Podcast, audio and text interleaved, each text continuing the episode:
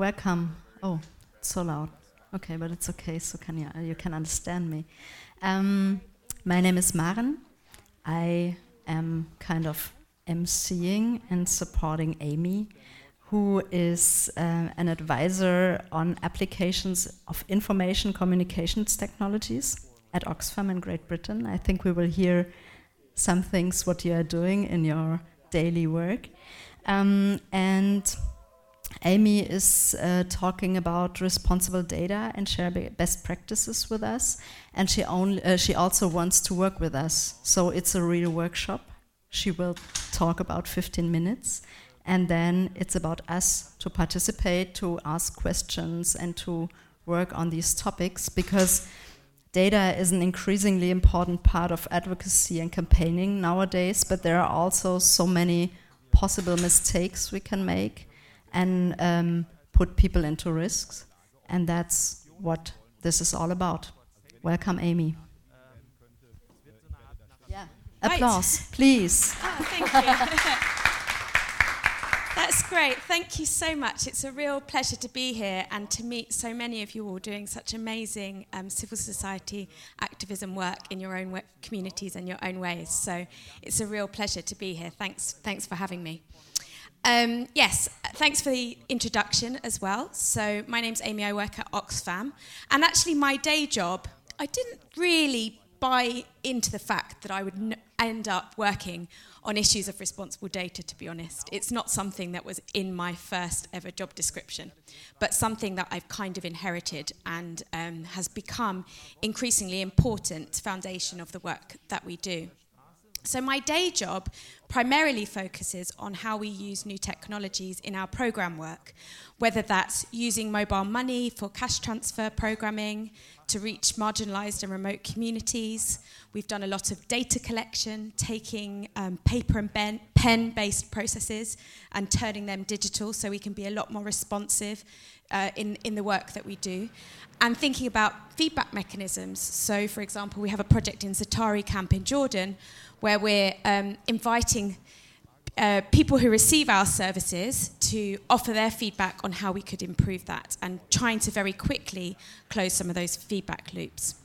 So, um, the area of kind of civic tech and civic activism is an increasing area of importance for us as well, and something where we've been really trying to think about laying foundations of the way in which we're using new technology uh, in the most appropriate manner, recognizing that in many respects it's like a double edged sword. On the one hand, technology can help us open up opportunities for new voices. Uh, we just heard from the gentleman from Turkey who's been thinking about citizen journalism um, as new ways of, of individuals having a voice in, in discussions which affect them. But on the other hand, um, technology can create new risks. Uh, women are 14% less likely to own a phone, for example, and even when they have one, are up to 50% less likely to use it for p- political purposes. So, part of my role is looking very carefully at whose voice gets heard and what are the invisibilities of voice within that. And thinking respect around technology justice and technology representation. So, um, in many respects, the title that we have for today's session is perhaps, I think it's gone, a little bit misleading. Um, just because I don't think there's such a thing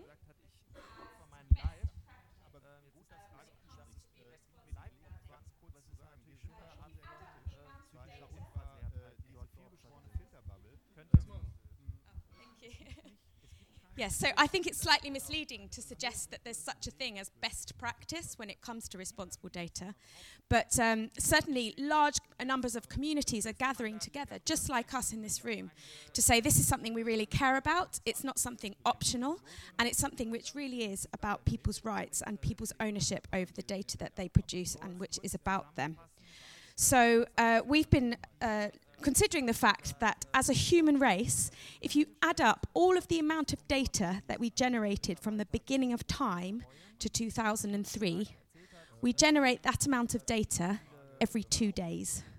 So it's an exceptional amount of data, and Oxfam's not the only one that uh, is increasingly not only collecting and generating data, but sharing data with the UN, uh, UN refugee agencies, with governments, with banks, and other.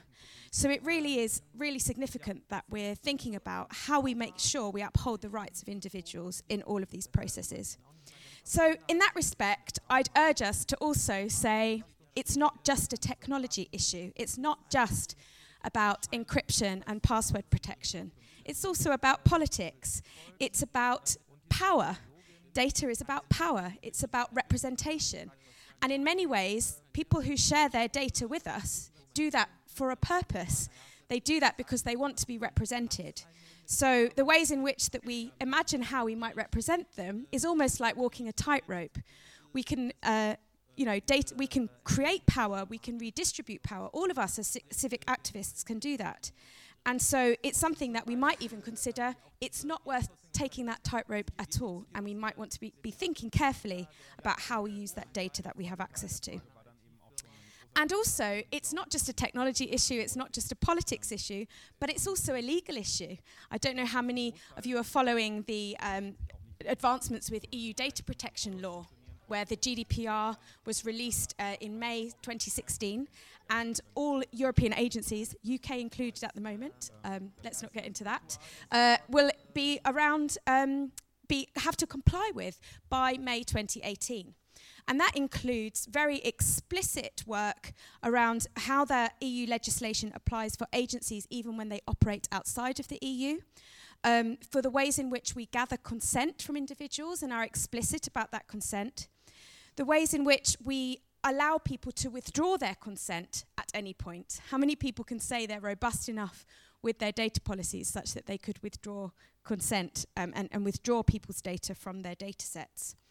Um, and also uh, things around profiling as well. Uh, for Oxfam, we might want to target uh, lactating mothers, for example, and that's something that we'll need to make sure that we get explicit consent from individuals to do. Um, it also has quite explicit recognition around uh, pr- processes of anonymization. It's an increasing sort of theory of thought that anonymization isn't actually possible and it's more like pseudonymization. Namely, if you uh, surveyed everybody in this room and gave everybody a number to attribute to their answers, there might be someone in this room who maybe has triplets, which is quite unique. So even if that person's name wasn't attributed to their data, the fact that that person had triplets means you could identify who that person was. Um, and there are different ways of being able to re put data sets back together. So um, data anonymization can be somewhat misleading. Um, and so uh, it's not only a, a, legal issue, but there's also a, a, question mark here around is responsible data and data privacy actually an oxymoron when it comes to open data as well? Are they on completely opposite ends of the spectrum? So, in some respects, we can see treating people's privacy as really hugging in their data close up tight and not, not doing anything with it. Um, but in many respects, that's not in the interests of everybody. Um, Oxfam is one example where we have commitments around taxpayers' money to make sure we're compliant with international aid transparency initiatives to show where that money is being spent. Likewise, there are instances when it is beneficial for us to share data with governments, for example, so that they continue um, duty of care to individuals. So um, I'd also like to stress that when I talk about responsible data, it's not just necessarily about privacy, but it's also thinking about how we consider um, open data on the other end of the spectrum. So, September 2014 was a really pivotal moment for the responsible data community. I'm not sure if anyone came to RDF Buda, I don't recognize anybody. Um, whereas the Responsible Data Forum in Budapest came together to define what this process was that wasn't just technical, wasn't just legal, wasn't just about rights, wasn't just about open or, or data versus privacy, um, but really was a sense of something that went beyond that and was something that was really rights based. So we defined it as the duty to ensure that people's rights to consent, privacy, security, and ownership around the information process, while around information processes, while respecting values of transparency and openness. So this really um, led Oxfam to develop a responsible data policy, which we've now had in place for two years. And it's something that's just giving us a bit of a framework to help work with our country teams and think about um, what this means in the Im- implementation of our work, since data is something that we touch and we use every single day. And what I thought was relevant for this group in particular was the context of shrinking civil society space, where uh, we're increasingly seeing the need to think about safeguarding and also topics such as consent are, can be somewhat controversial. Um, a lot of people will um, not necessarily think about, uh, not, it, it's very difficult to articulate uh, a free and informed consent process uh, when working with communities who are particularly vulnerable and marginalised from discussions which affect them. So, um, in Oxfam's case, that could be uh, as to whether people receive a cash distribution or not, whether they receive food to, to, to help their families. There's certain data that we have to collect in order to do those things so that we adhere with sort of anti terrorism, know your customer regulations. Um, so, consent can be somewhat um, a challenging topic also issues around sharing. So um, the number of stakeholders that, that are operating in these spaces mean um, there, are, there are numerous actors who we're thinking about trying to have interoperability in our data set so that we can really respond together. So um, in the sort of civil society space, I think that this is really raising a lot of questions around how actors are and different stakeholders are engaging with communities and working with them to understand their, their current situations, to gather their data in order to reach them more efficiently, and tailoring their work um, in, a, in a manner that really um, speaks to their individual needs. At the same time, as thinking about uh, what their privacy and uh, security requirements might be. And in many ways, we see this theory as sort of a fourfold um, building up of ways in which we might engage, whether that's purely raising awareness uh, with individuals. So that might just be your Twitter campaign that uh, initiates an idea about what people's rights might be, giving them access to information around who in them, who, which member of parliament they might be able to contact to raise their voice. Um, a second layer up might look at sort of citizen monitoring. We've done work um, with Harassmap in Egypt, who um, invite citizens to share stories when there have been instances of harassment or violence on the streets of Cairo. And then that can be used as not only an instance of um, uh, individual level support or access to support for the injustice that individuals have received, but also um, an advocacy tool such that a multitude of bits, individual bits of feedback could be aggregated to campaign for better street lighting or better policing, for example. Um, take that a level further, and then you think about citizen agency and the ways in which individuals take control over their own situation and, and use things like the internet to do that. Um, and are we really, as, as um, uh, sort of stakeholders in these situations, um, fully I- exploiting people, uh, I- exposing people to the risks that they might be undertaking when they undertake when they think about those activities, right through to sort of advocacy work and, and hands-on um, data advocacy. Okay, so um, I really didn't want to be uh, the person that came and preached about privacy and, and security of data to a bunch of activists because I know that this is all on your mind and I'm sure things that you've been considering. So um, was hoping that actually today could be a little bit more interactive. And um, so, in order to sort of facilitate this, I've drawn out uh, the data lifecycle as we see it. Um, it might be that you think that there's something additional or missing uh, from this, but I just hope that it kind of explains uh, a framework of how we can have and host this conversation. Whereby a lot of people instantly think about, right, let's go about collecting some data, when really there's a process before that around designing and planning. Then you go about collecting, finding, or acquiring your data, maybe from secondary sources, before putting it somewhere, storing it somewhere. Uh, maybe you transmit it or you allow different people to access it. Right up to sharing it. Um, maybe you might open it up in its exact form, or maybe you might pseudonymize, or you know this idea of partially anonymizing um, that data. Then, of course, that's why we're all here, is to do something with it, to advocate, advocate to analyse, to use, maybe on behalf of, or maybe in, in, collaboration with those people who data is actually about. Um, then you think about maybe you retain it for some t- period of time, or disposing of it. And then, since it's Halloween, uh, we've also think of the afterlife that everybody also always has a digital footprint. So, um, what I was hoping we could do is if everybody wanted to grab uh, a bit of paper, just share those out, and we've got some pens as well. Um, I've just got two questions for you, really, hoping to facilitate somewhat of a conversation. So, the first question I have is if you, on your piece of paper, could think about one area in this data lifecycle where you have particular concerns or challenges in your own work. Maybe it's in reference to the new law, the GDPR. Maybe it's in reference to some of the ethical debates and considerations that you have. Um, maybe it's some of the dilemmas around privacy and openness. Um, or maybe it's something really practical and hands on about a particular thing that you're working with in, in your actual work at the moment. Um, and then once you're done, we'll just come and put the questions up and stick them next to the piece of the life cycle and see if we can start to see patterns.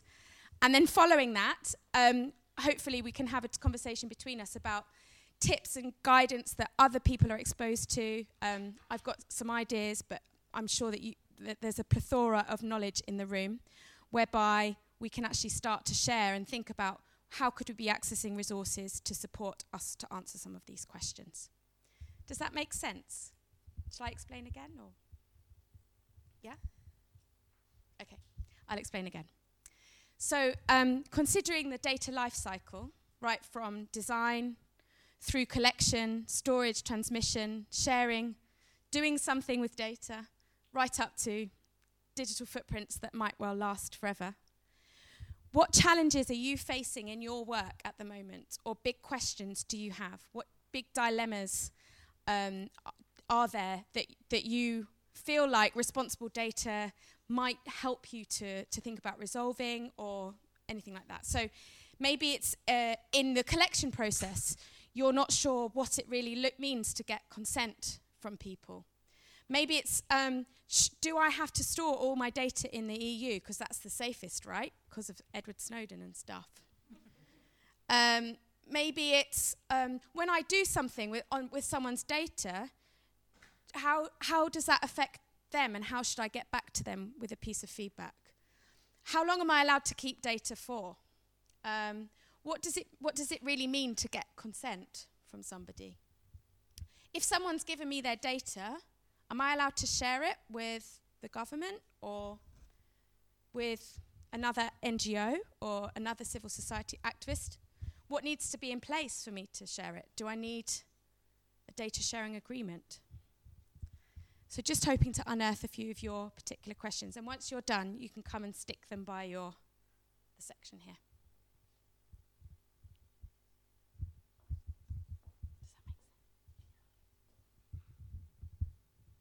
So if you have something, you can just come by and stick it, or if you don't want to, just give it to me. I will stick it. yeah, cool. And if you want to ask something or to contribute something verbally, I'll give you the microphone because I forgot something to say. This session is being recorded on audio, and that's why we have to talk through the microphone. So um, yeah, feel invited. I come to you and give it to you.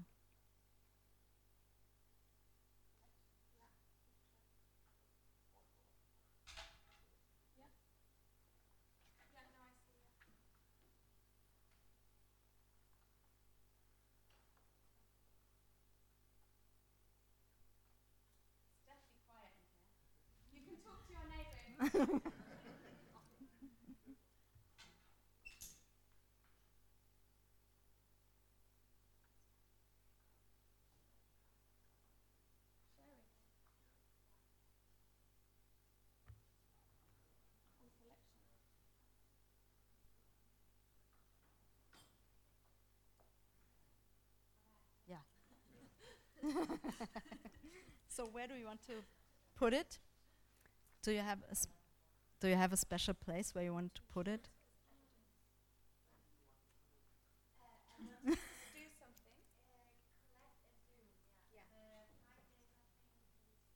Collect. Probably. Oh, it's here.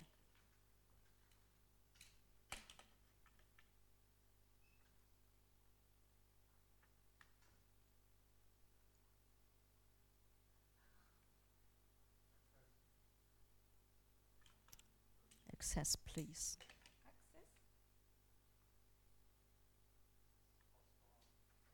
Mm. Yeah.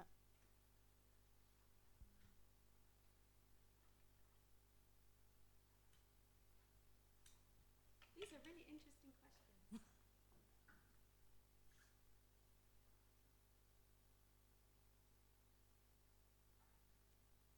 There's one more afterlife.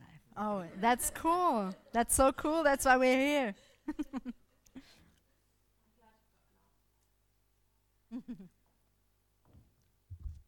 Do people in their organizations have like data security people, information security experts, or do you think that's something that's lacking? Just wondering.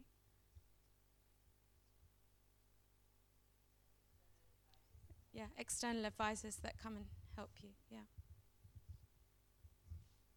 Is it largely from like a legal perspective or technology perspective or everything?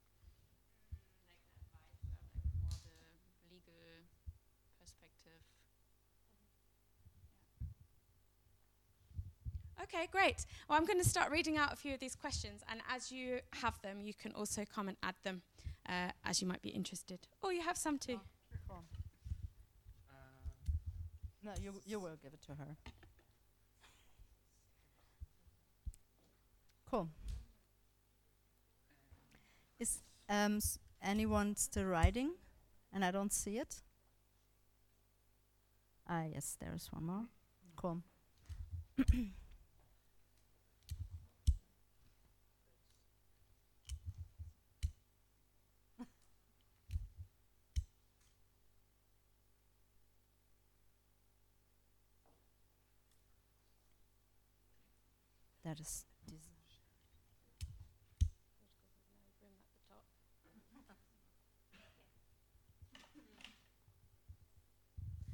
Cool. Well, there's some really great questions here. Thank you so much. Um, and I just want to say, caveat, I'm not going to be able to answer them, not here to answer them.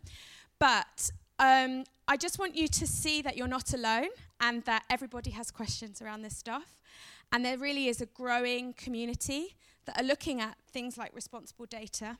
Um, so even if we don't get answers in this room, um, hopefully it's at least the start of a conversation. But I'm going to go ahead and read them out. Maybe some people might be able to help answer some of the questions. And then um, just before we leave, I want you to go away with some tangible, okay, it says strategies, tips, and guides, or maybe communities even, um, areas where we can get help and we can start thinking more through some of these ideas. So if I start right at the beginning, we have some questions like how to make sure that data and project is not harmful. Now, yeah, I think that really is a really fundamental piece of like what we call do no harm. That right at the design phase, that context analysis that you'd have to do to say, what, what might I do? So, anyone had that scenario before where they've designed something and they were worried it might be harmful or risky? What you've done about it?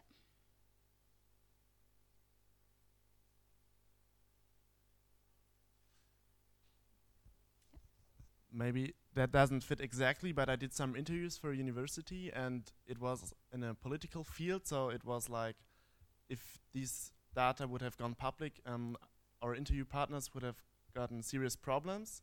So we uh, started right on the beginning to anonym anonymize um, this data. So you can't do can do anything with it anymore. Yeah. So that's what we tried to do right in the beginning to protect That's our it. interview partners. Yeah, so I suppose there's layers. One is asking the question do you need to ask these questions at all? Is this sort of thing really important? So we've had people uh, include questions around ethnicity, for example, in surveys. And we're like, why do you need to know that? You don't need to know that. So there's also something there about saying you don't, if, the, if it's going to cause harm, we could have processes to stop that data being collected. And then, like you say, secondary, once that data is collected, we can protect individuals' identities. So we can have frameworks for s- semi anonymizing people's data and, and thinking about how we, we protect that on its journey. Uh, just one uh, thought on that because I think we as NGOs we don't really put so much thought into project design when it comes to data, and I think it's super important to also um, have like a process for when to stop a project or when to stop collecting data or how to I mean if you did collect data how do you store it? How do you ensure that the people mentioned there or, or whatever their, their life circumstances whatever you ask for uh, is actually kept safe and so on? So I think this is something that yeah we need to do more. This is why I wrote down project design. Um, so basically I think maybe I'm wrong but I think like we're asking questions and, and people are answering them and we use this data but we don't put so much thought into the the whole process, you know. So Now, I've run this exercise before, and it often comes back to kind of you get up here and you go, oh, we should have thought about that here. Oh, hang on a minute, we should have. Can, can I share my data? Oh, well, did we plan to do that in the first place? Did we get the consent from people? So I think we often uh, jump in and go, let's just collect everything. And actually, the studies show that in this digital space, it's easier to collect, that we're collecting more and more data. A donor once asked me, if you had all the money in the world, what would you spend it on? And I said, a study to see how many of our da- individual data points we actually use. And I think that we probably would find that we collect a lot more than we need. Cool. Okay, finding data. Making sure the f- data found isn't manipulated, so there's something wrong with the findings when analyzing it. So I'm thinking, I'm imagining this is something around secondary data um, and, and checking your sources. Um, I just retweeted a thing that was about, um, like, all, with all the Trump stuff that's going on, that uh, there's a lot of like circulating of these fake news stories, and that people are just going retweet, retweet, and because it's all hyped, um, everyone. And so a guy pleading, please trip, not just double but triple check your news sources. Um, how to work with personal data of refugees without sti- uh, the stigma of them in the future. I mean, that is huge because um, I think a lot of the time we, we take for granted that we're um, using personal interest stories like the Jimmy Wales effect. Have you heard this? The guy who uh, founded Wikipedia, who was using his individual face as a fundraising campaign, and it, he proved that it was his um, face that actually prompted the most fundraising sort of reactions and support because of the personal interest story. But what do we do when we put people in the most vulnerable point in their lives through when we do that? Who wrote that? Does anyone want to share? Do you want to share something you're, you're doing? Or? Yeah, we're working on Sissi um, uh, with refugees, and we do some photos and interviews with them to um, tell their stories, and um, but to um, to tell to tell everyone else uh, how it is to be a refugee, but. Uh, Hopefully, they are in 20 years uh, out of the situation of homeless to be homeless or something like that, and we don't want to have them uh, to see uh, um, yeah, to get the stigma of to be um, that there was homeless refugees 20 years ago. So uh, we try to uh, to take only their um, first name, or we change the first name, but uh, but we it's very complicated because um, when we do them, we anonymize them. Absolutely, it's not. Uh, it's not value anymore because uh, you want to have a face. You want you want to have to feel with the people. So it's very complicated.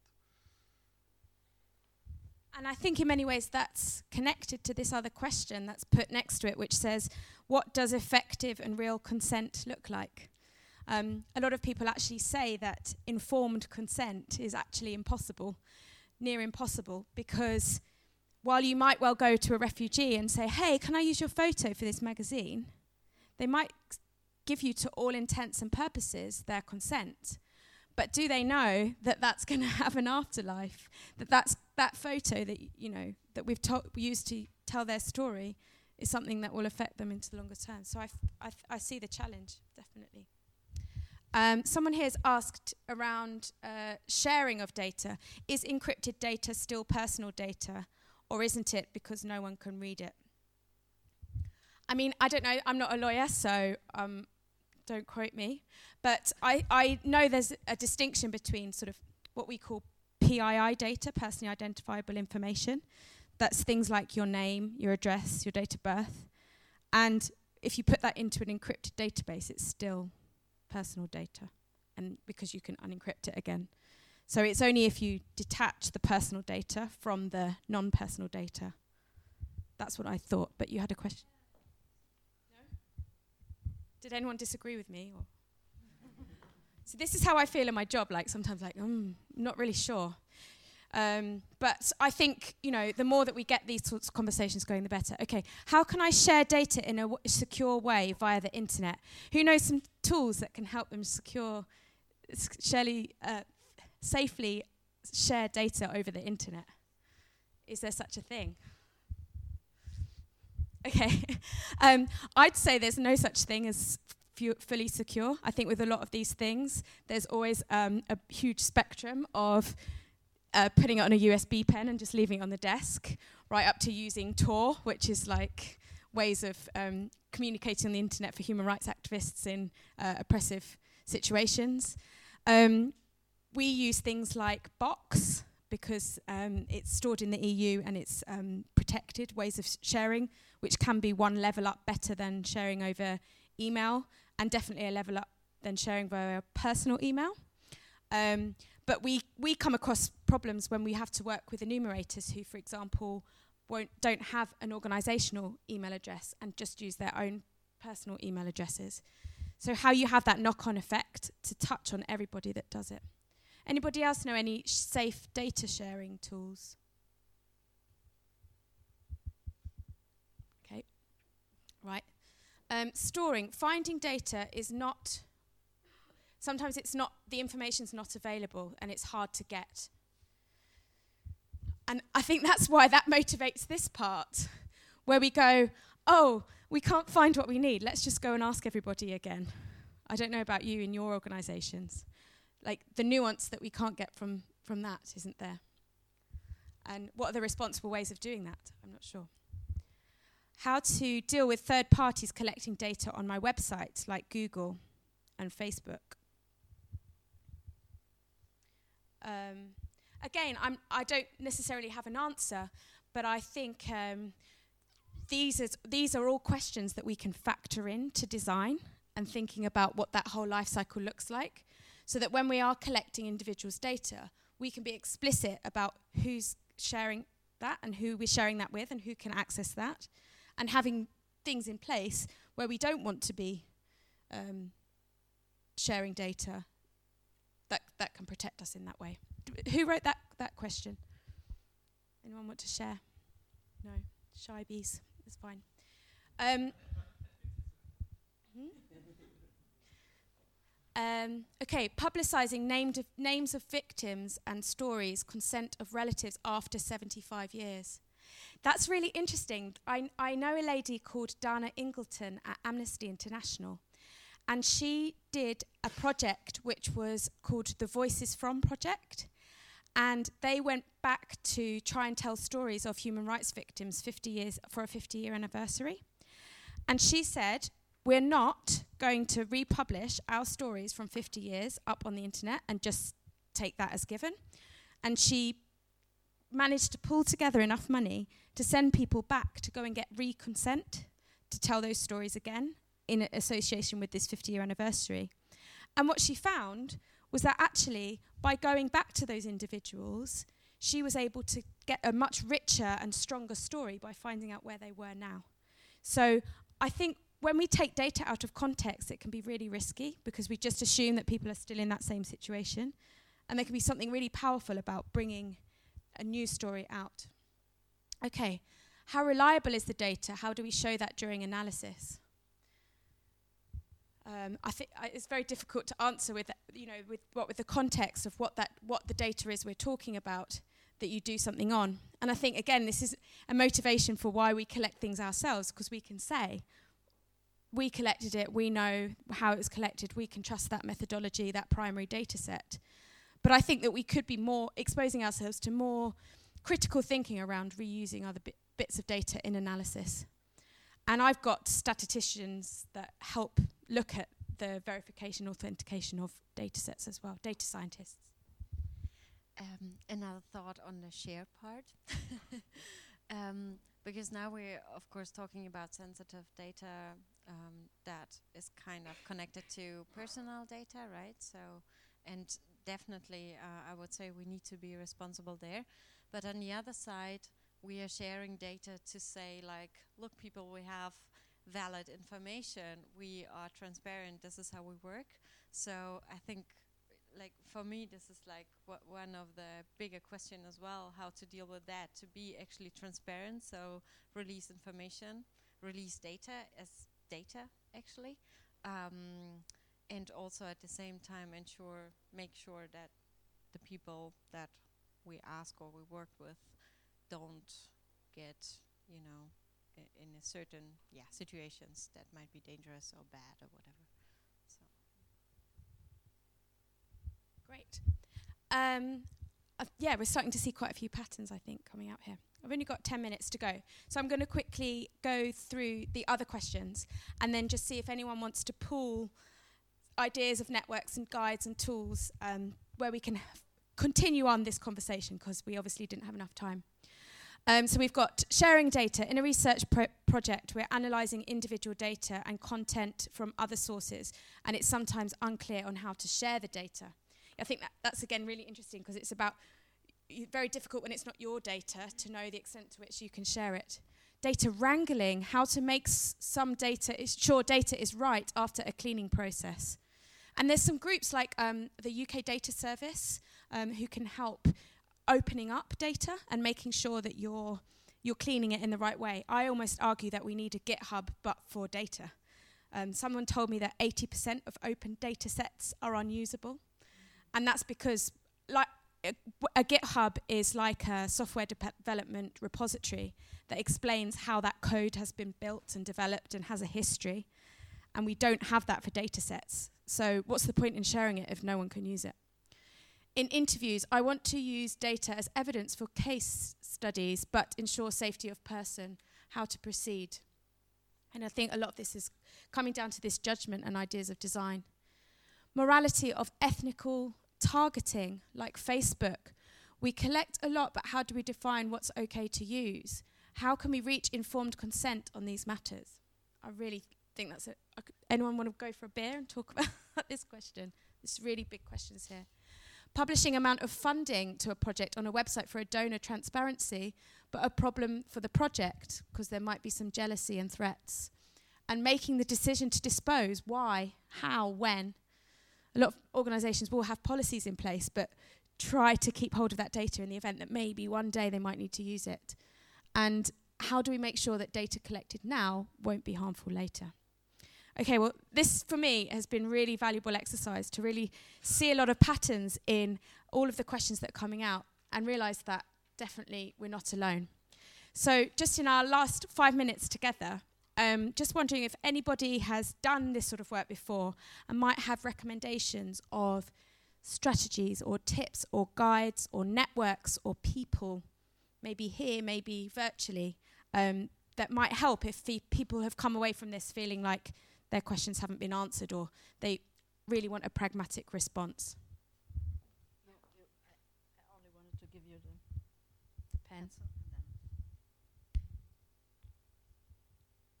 What do you do when you have these questions in your own work and own organisation? Ask colleagues, yeah? How do you spell colleagues like that? yeah. Google?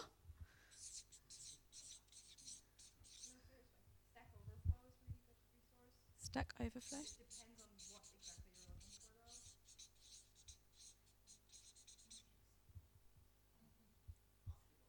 a lawyer, yeah.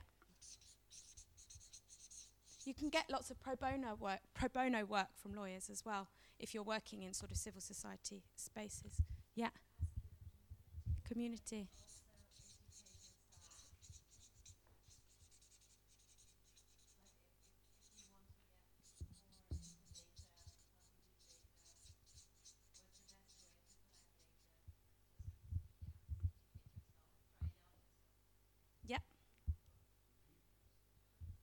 Yourself.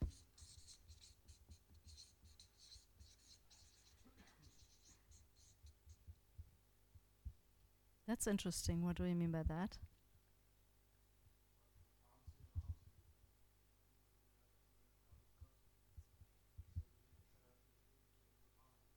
Mm. Mhm. um, because, for example, the ethnical targeting thing um, is something I saw a while ago, and I was like, that seems super fishy. Um, but I never looked into it in detail, and just now, the um, just now the whole um, fact that there is ethnical targeting in these targeting options is just breaking now because now people have looked into it. And I was like, well, if I had like maybe talked about this a year and a half ago when I saw it, maybe we could have started the discussion earlier. Okay, I've oh, you've got some. I'm really a big fan of this um, topic. um, maybe in that in that uh, sense, also the the phrase um, "eat your own dog food." So, if you want, if you want, use the the, the data about yourself. Uh, how can I put it in English? It's super hard to explain. So, yeah, don't put a burden on other people if you won't do it yourself. So basically, like. Okay, I've got a couple as well. So this is a really cool website called Responsible Data. .io, and uh, this group called the Engine Room that are a think tank that have been pulling together a lot of this thinking, and they've just from there indexed all sorts of guides, civil society friendly activism guides, um, from whether it's you know how do I get consent in photographs to uh, what memorandum of understanding for data sharing should I have. So I often point a lot of my colleagues there. Within that, there's something called the digital first aid kit, which is really cool because often when it comes to data breaches, um, we only realize it after the fact. And so this helps you guide you through what happens if you have a data breach and how to go about retrospectively minimizing um, your the, the impact on your organization. And I met this really cool organization recently. She's called it's uh, called Projects by If, and they've been designing um, consent models where they've recognized that lots of consent is like long, long, long blurbs of text, and it's just expecting people to sign up to these long legal, n- non-understandable by any human being. Just you know, how many people have signed up to something without reading the privacy statement? I have. I'm supposed to be a privacy expert. So you know, it's it's very interesting um, that they are actually turning this into a UI thing, a user interface thing, that's saying it's about usability and accessibility. So they've designed for a, a supermarket in the UK called the Cooperative ways of individuals building their own data licenses so they can say if they want their data shared with governments or not. And I think that's the sort of thing that will really take us ready for things like the GDPR, so that we're putting it, the emphasis on users. I also love the work of tactical tech as well. But yeah.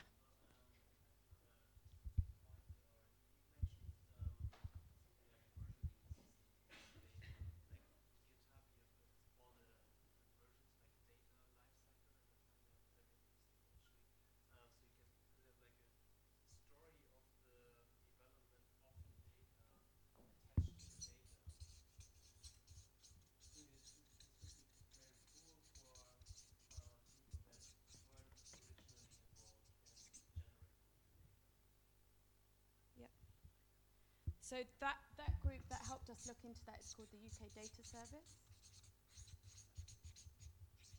there might be one here. I don't know. And then I want also wanted to write up Tactical Tech because they've got some really hands-on and practical um, guidelines for people. Okay, has anybody got any burning questions? You do. it's my favourite pupil. I'm sorry. I just wanted to add something to the list because we're actually currently um, we're from the Open Knowledge Foundation. Um, we're an NGO here in Berlin, um, and uh, we uh, just uh, launched this year a new project called Datenschule, and uh, this project is yeah non-profit, and uh, we we are trying to encourage other NGOs to work with data and to um, yeah uh, yeah Datenschule yeah yeah but thank you very much because um, yeah um, yeah, and basically we're doing exactly the same. Um, we also responsible data is one of our big topics as well, and um, yeah, we're super happy if you guys want to talk to us. So feel free. Thank you. Great. So there's evidently lots of people that really care about this topic, maybe even a meet-up over a drink or something. And it's been a real pleasure to meet you all. Sorry if you did, if you came here expecting answers and I gave you more questions. Um, but you can feel free to take my card. And this is my favourite topic. Used to be technology. Now this is my favourite topic. So if anyone wants to carry on the discussion. Um, there's also a, list serve connected to this. So anytime you just want to post a question, responsibledata.io, there's all these academics and specialists that will reply anytime. So thanks so much for joining, and I hope you have a good rest of your conference. Thanks.